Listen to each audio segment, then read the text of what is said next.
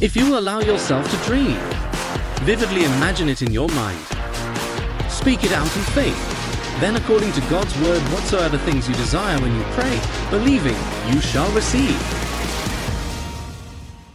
You know, when someone breaks into your house, it's not the time to pull out the weights and start working out.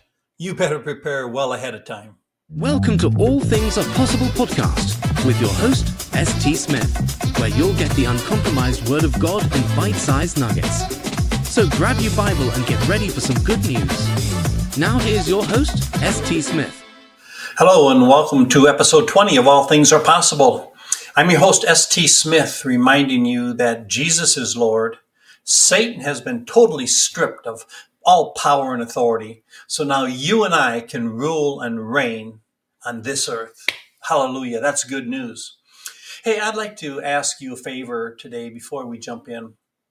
Go to YouTube and search ST Smith INTL. It's written in the description below this podcast. Then click on the videos tab. You'll you'll see the videos of these podcasts.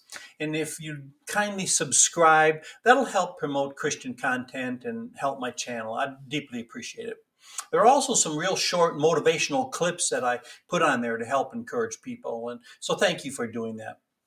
So, with the Bible open on the screen in front of me, let's look at another nugget this week. I wanted to get in one more before the end of the year.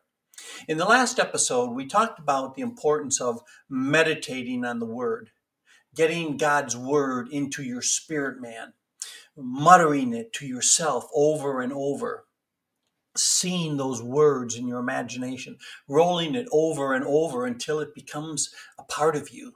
It's so important. Meditating on the word is a crucial part of living a victorious life.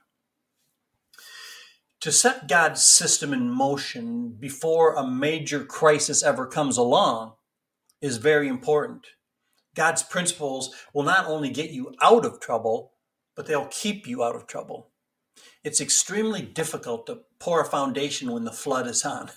You need to lay the foundation days and weeks before you start building.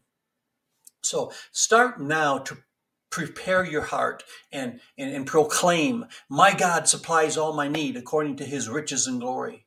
I have abundance. Start saying it now before any need arises.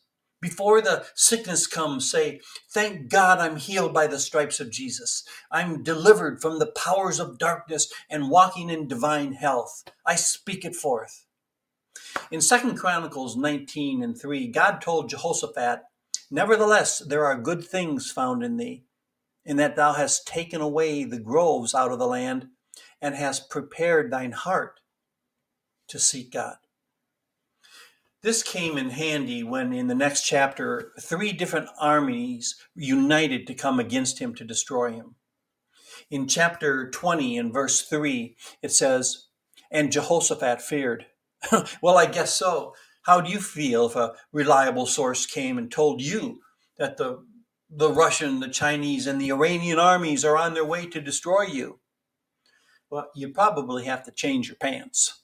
But it says Jehoshaphat set himself to seek the Lord and proclaimed a fast. Most people only seek the Lord when they get in trouble. That's the reason they seldom get the results they desire.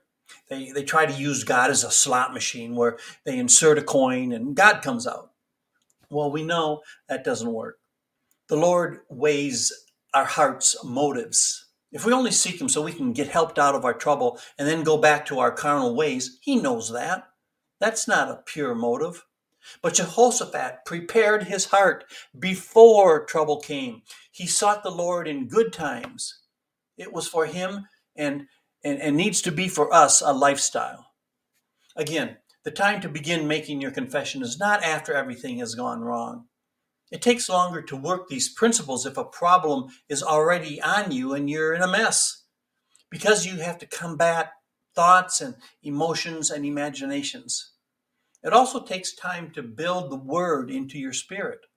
Remember, Jesus said in Mark 4, so is the kingdom of God as if a man should cast seed into the ground. Okay, so what is a seed and how do we cast it? Well, we know the seed is the word of God, and we cast it by speaking it into the fertile ground of our imagination.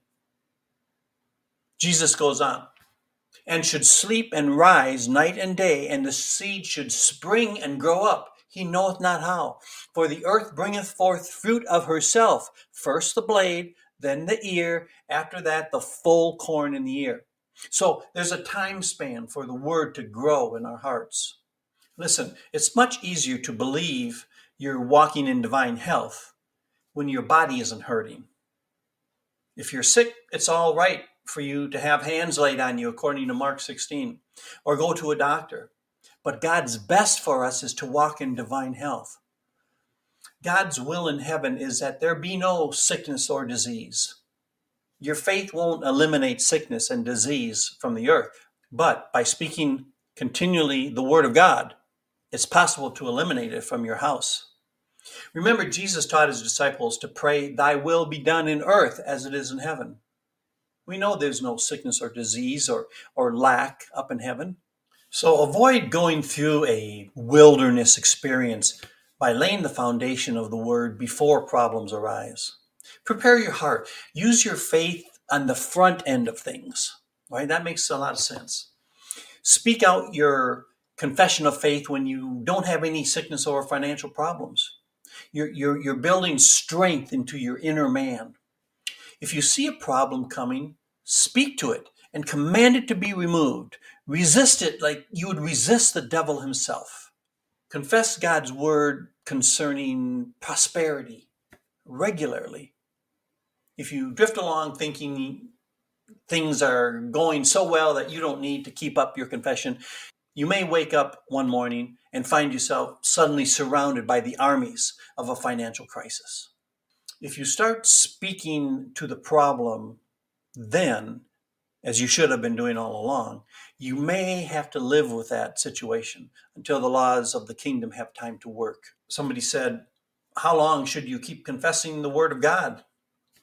Until Jesus comes. Confess it daily. Make it a way of life to speak forth abundance before a need arises. Remember the episode on abundance? Speak it way before you see it with your physical eyes. By continually speaking what God says, you're continually keeping His word working in your finances and in your physical body. So remember, meditating in the word, speaking abundance before your need arises, causes your soulish man to prosper, which in turn brings it in line with your spirit man, the inner man. So, you will so establish the prosperity of your soul that you'll resist the first symptom that hits your body as you would resist the devil himself. You'll automatically say, No, in the name of Jesus, stop. I don't allow that in my body. The same principle holds true for lack. At the first symptom of lack, speak out boldly. Lack, I speak to you and I command you to go. Get out of my life. My God supplies all my need. Bank account, listen to me now in Jesus' name. You be filled to overflowing. You may find yourself seeing the truth in these areas, but not acting on them. If you meditate on them, like we discussed in the last episode, and on the word on which they're based, you'll be keeping your fields full of seeds so you'll be able to harvest when you need to. And once again, this is the language of the kingdom. God bless you.